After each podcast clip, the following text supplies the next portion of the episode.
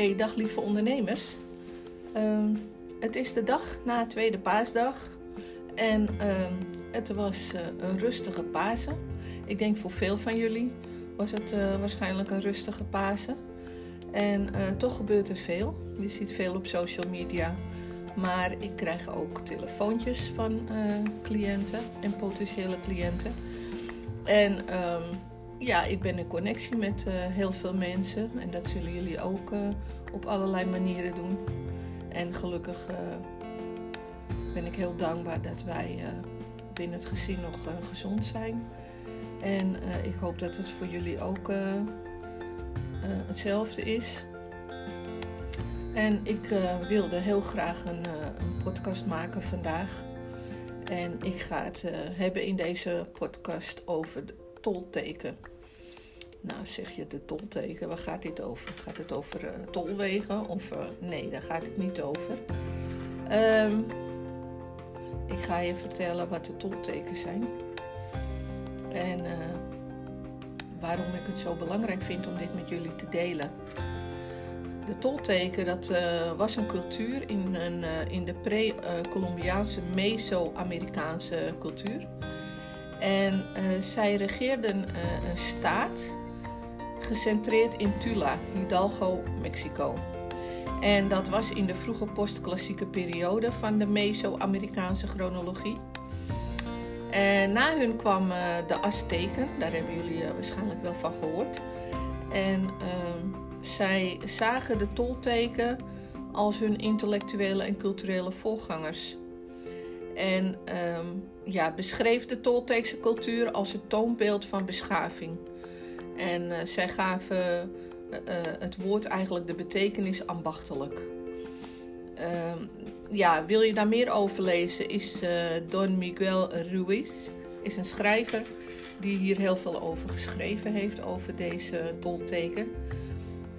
en ehm, ik ben daarop terechtgekomen. En het heeft mij heel veel gebracht. Het heeft me heel veel geleerd.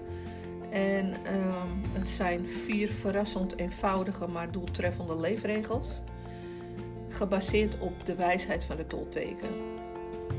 En wat ik heb ervaren en wat ik ook met jullie wil delen, dat is dat als je deze vier inzichten consequent en radicaal toepast in je dagelijkse leven, dan, ja, dat je eigenlijk uh, dingen door een heel andere bril gaat bekijken. En dat is iets wat we echt in deze tijd heel erg nodig hebben is mijn gevoel.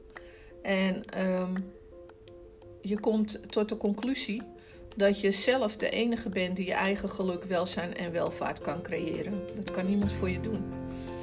En wat wij uh, leren in de maatschappij heel vaak, is dat we alle verantwoordelijkheid uh, graag bij anderen neerleggen. Als er iets gebeurt of er, is een, ja, er, vindt iets plaats, dan ligt het altijd aan de ander. Maar als je kijkt naar liefde, hè, als overkoepelende energie, is dat eigenlijk een allesdoordringende kracht, hè, liefde. Die kan eigenlijk je leven veranderen van een hel in een hemel. Dus ik wil die inzichten heel graag met je delen.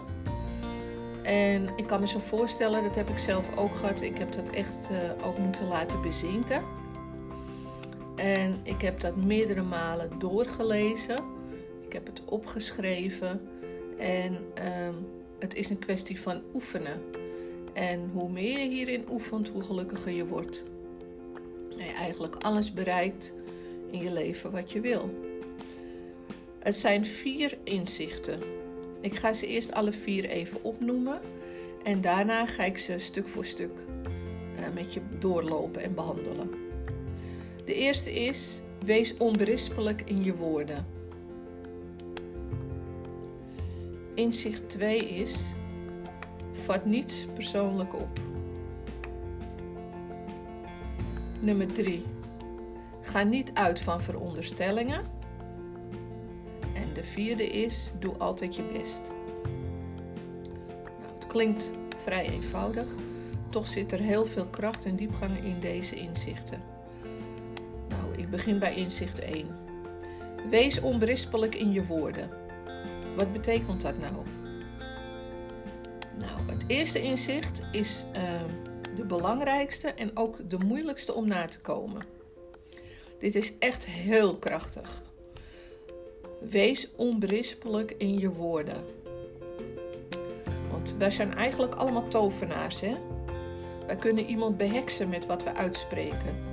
Of we kunnen iemand bevrijden van vervloeking. Wist je dat je door het uitspreken van je mening, dat je de hele dag door vervloeking uit over iets of iemand? Als je daarover nadenkt, dat als je iets uit, een mening over iets of iemand, dat betekent eigenlijk dat je jezelf afwijst. Want je haalt jezelf in woorden naar beneden. Je vernietigt als het ware je, je innerlijke waarde. Want als je een oordeel uitspreekt over een ander of naar een ander, spreek je dit eigenlijk over jezelf uit. Is dat niet interessant? Je denkt, je zegt iets over een ander, maar het gaat er eigenlijk over jou. Door onberispelijk te zijn, zonder oordeel en in liefde naar jezelf, over jezelf en over anderen te spreken, leidt eigenlijk tot een vervuld en liefdevol leven. Want het woord, het gesproken woord, het is gewoon pure magie. Het is eigenlijk de meest krachtige gave die wij als mens tot onze beschikking hebben. Maar we gebruiken hem heel vaak tegen onszelf. En natuurlijk gebruiken we het woord, het gesproken woord, ook vaak op een positieve en goede manier. Maar het is vaak veel minder dan de negativiteit. Als je je, je, je menselijk systeem in je brein eigenlijk beschouwt als een computer, dan zou je kunnen zeggen dat het over iemand spreken met een negatieve lading, dus bijvoorbeeld roddelen, dat kan je vergelijken met een computervirus. Een uh, computervirus is een stuk computertaal en het is geschreven in dezelfde taal waarin alle andere computercodes zijn geschreven. Maar um, het virus is eigenlijk geschreven met de bedoeling om schade aan te brengen aan de computer en alle computerbestanden. En um, roddels die werken exact hetzelfde. Want een klein stukje misinformatie kan communicatie tussen mensen verbreken. En iedereen die erbij betrokken raakt, wordt geïnfecteerd en vergiftigt weer anderen. Ik wil daar iets persoonlijks aan toevoegen. Waarom het mij ook zo raakt. Ik heb dit ervaren. In familieverband zijn er, is er misinformatie gedeeld. En als waarheid aangenomen door andere familieleden, wat ertoe heeft geleid dat er een verbroken relatie is binnen de familie.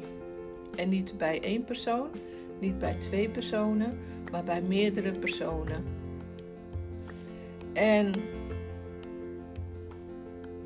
degene die erbij betrokken raakt, die wordt geïnfecteerd en deze gaat de mis informatie weer delen met anderen en vergiftigt zo weer anderen.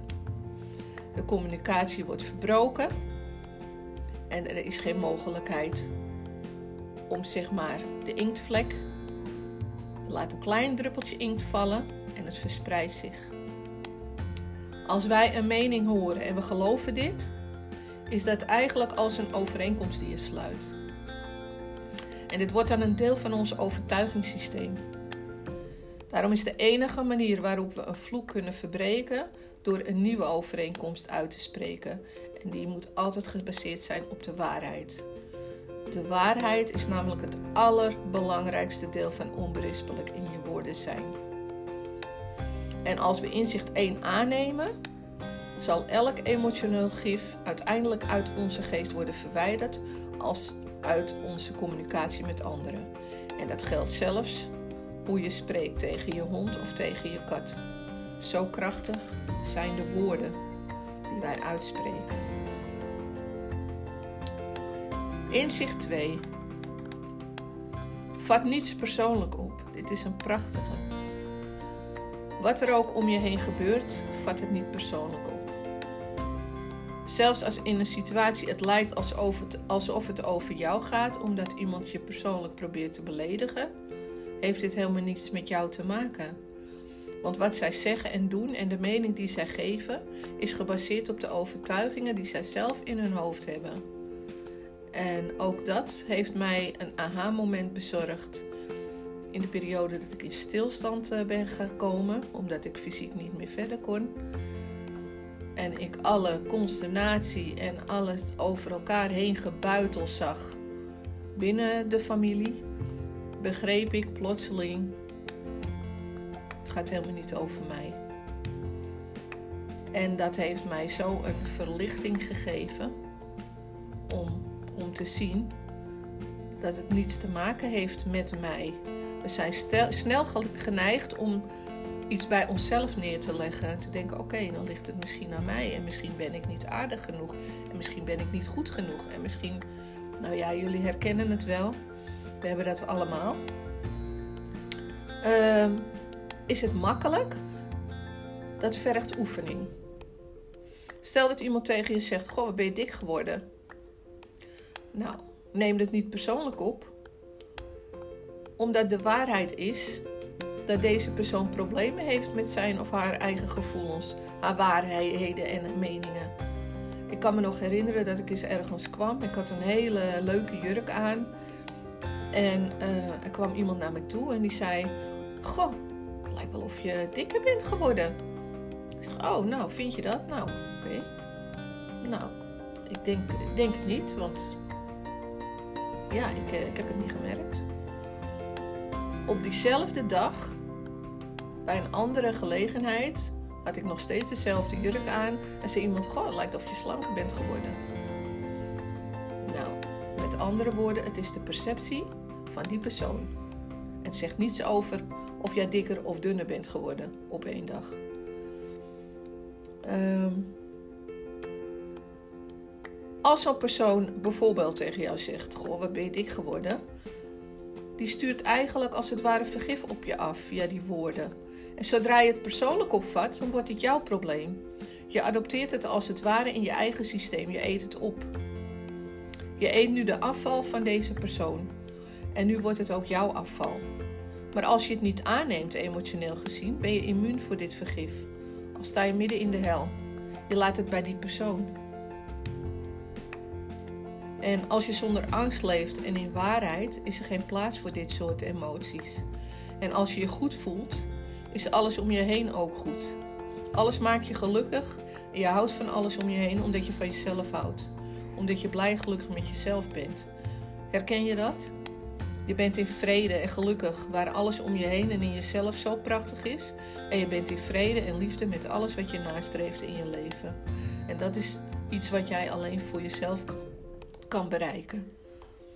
Dus als mensen je zeggen hoe geweldig je bent, zeggen ze dit ook niet om jou blij te maken. Jij weet al dat je geweldig bent. Het is niet nodig dat je andere mensen moet geloven als ze zeggen hoe geweldig jij bent.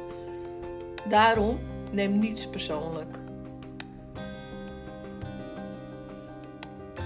We gaan naar inzicht 3.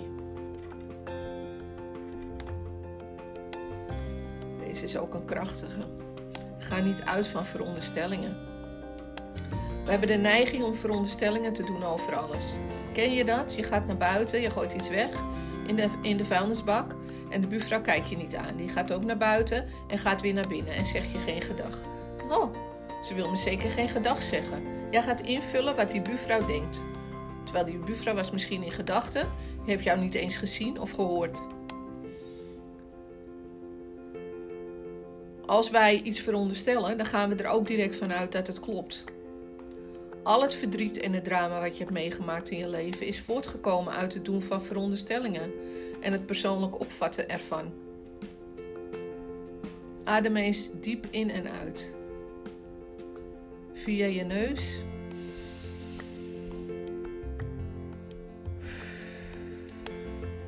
En blaas uit. Denk nu eens na over de laatste zin. Ik zal hem nog een keer herhalen.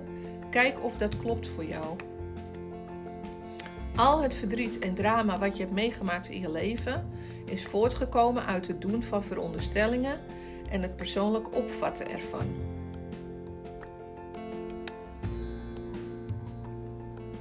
Wij zelf creëren een grote hoeveelheid emotioneel gif voor onszelf. Alleen maar door het doen van veronderstellingen en het ook persoonlijk op te vatten. En in de meeste gevallen is dat ook omdat we gaan roddelen over onze veronderstellingen met anderen. Wij veronderstellen iets. Ik geef het voorbeeld van de buurvrouw. Uh, vriendin komt over de vloer. Ik zeg, nou zo raar. Ging wat buiten gooien. De buurvrouw die groette me niet eens. Het is een veronderstelling. Ze heeft me dus uiteindelijk helemaal niet gezien. En ik ga erover praten. Ons menselijk brein start heel veel chaos door de misinterpretatie van alles en het verkeerd begrijpen van alles. We zien wat we willen zien en we horen alleen datgene wat we willen horen. We nemen de dingen niet waar zoals ze werkelijk zijn. We hebben de gewoonte om te dromen zonder basis in de realiteit. En wij hebben ook aannames. Hè? Dus we hebben de aanname dat iedereen het leven bekijkt op de manier zoals wij dat zelf doen. Dus we denken ook dat mensen precies zo denken als wij denken. Hoe wij over dingen voelen, hoe we dingen beoordelen, etc. En hier komt ook een angst vandaan om ons ware zelf aan anderen niet te durven laten zien. Want wij denken dat alle anderen ons zullen veroordelen. Ze zullen het ons kwalijk nemen, ze zullen ons misbruiken en ze geven ons de schuld. En hoe komt dat? Omdat wij dat bij onszelf doen. Wij doen onszelf dat aan. Dus door je bewust te worden en het belang hiervan in te zien, is het een eerste stap. Ga niet uit van veronderstellingen. Maar wat het echte verschil gaat maken is actie. Door deze actie steeds te herhalen, dus deze inzichten te herhalen voor jezelf, bekrachtigt het jouw wil en het zorgt voor de gewoonte dat het een solide basis is om zo te gaan denken. En dan ga je ook groeien in kracht. Door te zorgen dat dit inzicht een gewoonte wordt, zal je hele leven compleet een transformatie ondergaan. En dat is ook echt wat ik heb ervaren. En in het begin moet je het ook nalezen en moet je er ook naar kijken en denken: oh ja, oké, oké. Op den duur wordt het een gewoonte. En sta je direct stil van: oké, dit is niet voor mij, dit is niet van mij. Ik hoef hier niets mee. Waarom denk ik dat? Het is een aanname. We gaan naar uh, inzicht 4. Doe altijd je best. Dit inzicht is, is de laatste, hè? maar het gaat eigenlijk over de actie die je neemt op de eerste drie inzichten.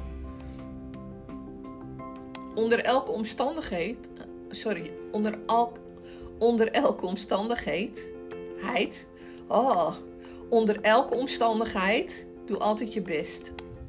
Niet minder en niet meer. Dus in je dagelijkse routine is je best doen wisselend van het ene moment op het andere. En zal ook in de loop der jaren veranderen. Um, maar als je deze vier inzichten die we nu bespreken, dat je die steeds blijft herhalen en en er ook naar leeft, dan wordt je best doen altijd ook steeds beter. dus je doet je best voor zover je dat kan. En uh, het wordt in de loop der tijd wordt het beter. En doe je nog meer best. Niet omdat je meer je best doet, maar het wordt makkelijker. Het maakt niet uit of je ziek bent of vermoeid. Als je altijd je best doet, kan je in geen enkel geval jezelf veroordelen en zal je niet lijden onder schuldgevoel, schuld geven of jezelf straffen. Dus door altijd je best te doen, kan je eigenlijk die vloek waaronder je gebeurd ging, die kan je zelf verbreken. Want je doet je best en meer dan je best kan je niet doen. Als je een actie gaat ondernemen omdat je je daartoe verplicht voelt, dan is het onmogelijk dat je je uiterste best doet. Doe het in dat geval niet. Als je doet uit verplichting, maar niet omdat je je best wil doen, laat maar zitten. Je doet altijd je best omdat het je gelukkig maakt en alleen al omdat je er zoveel plezier in hebt, kom je in actie. omdat je daar ook je plezier uithaalt. En weet je, er is in het leven geen, geen reden om te lijden. En als je goed die vier inzichten bekijkt en doorneemt en doorleest, elke keer weer, schrijf ze op. Luister de podcast nog een keer op en schrijf ze alle vier op. Dan kom je eigenlijk tot de ontdekking dat je al die jaren in drama's hebt geleefd die helemaal niet nodig waren. En daarom is het zo ongelooflijk belangrijk dat jij je eigen droom leeft. Jouw leven is de manifestatie van jouw droom. Het is een kunst en jij bent de eigenaar daarvan. Jij kan dat bepalen. Jij, jij wil dat ook bepalen, maar bepaal dat dan ook. Het is aan jou om de mogelijkheden te onderzoeken. Wat het is dat jij wil, als je daarin geïnteresseerd bent. En ontdek de kunst van transformatie en oude overtuigingen doorbreken. Dat is niet iets wat je makkelijk doet, snap je? Uh, je valt terug, maar doe je best. Hup, je begint weer overnieuw. Lees het weer door. Denk erover na. Denk waarom denk ik dat? Waarom vul ik dit in voor iemand? Uh, dit gaat niet over mij. Ik hoef dit niet aan te nemen, want het is niet van mij. En als je deze vier inzichten steeds opnieuw herhaalt uh, in je leven, dat is mijn ervaring, dan ben jij meester over je leven zoals jij dat kiest. Jij leeft het leven zoals jij dat kiest. En dan ben je vrij om je eigen verstand te gebruiken en je eigen leven te leiden. En iedereen wil dat droomleven in geluk, vertrouwen, overvloed en liefde en vrede. Daar verlangen we allemaal heel diep naar en nu nog meer dan anders. En daarom zeg ik: kijk ernaar, herhaal het voor jezelf, schrijf het op en uh, ja, voel je niet verplicht om dingen te doen die voor jou niet goed voelen. Vergelijk jezelf niet met een ander. Want een ander heeft andere gevoelens, andere ervaringen, heeft een andere historie. Um, jij kan alleen de beste versie van jezelf zijn. Geen kopie van een ander. Geen uh, iemand die imiteert. Iemand die niet echt is.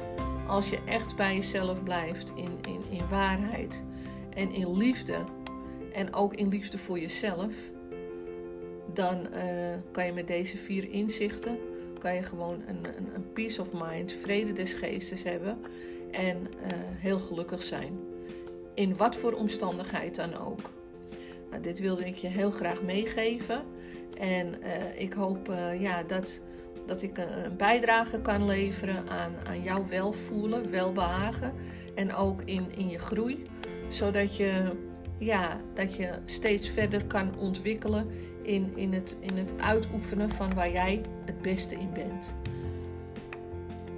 Ik hoop uh, dat je een mooie dag hebt. Ik hoop dat je een goede week hebt. En uh, blijf gezond.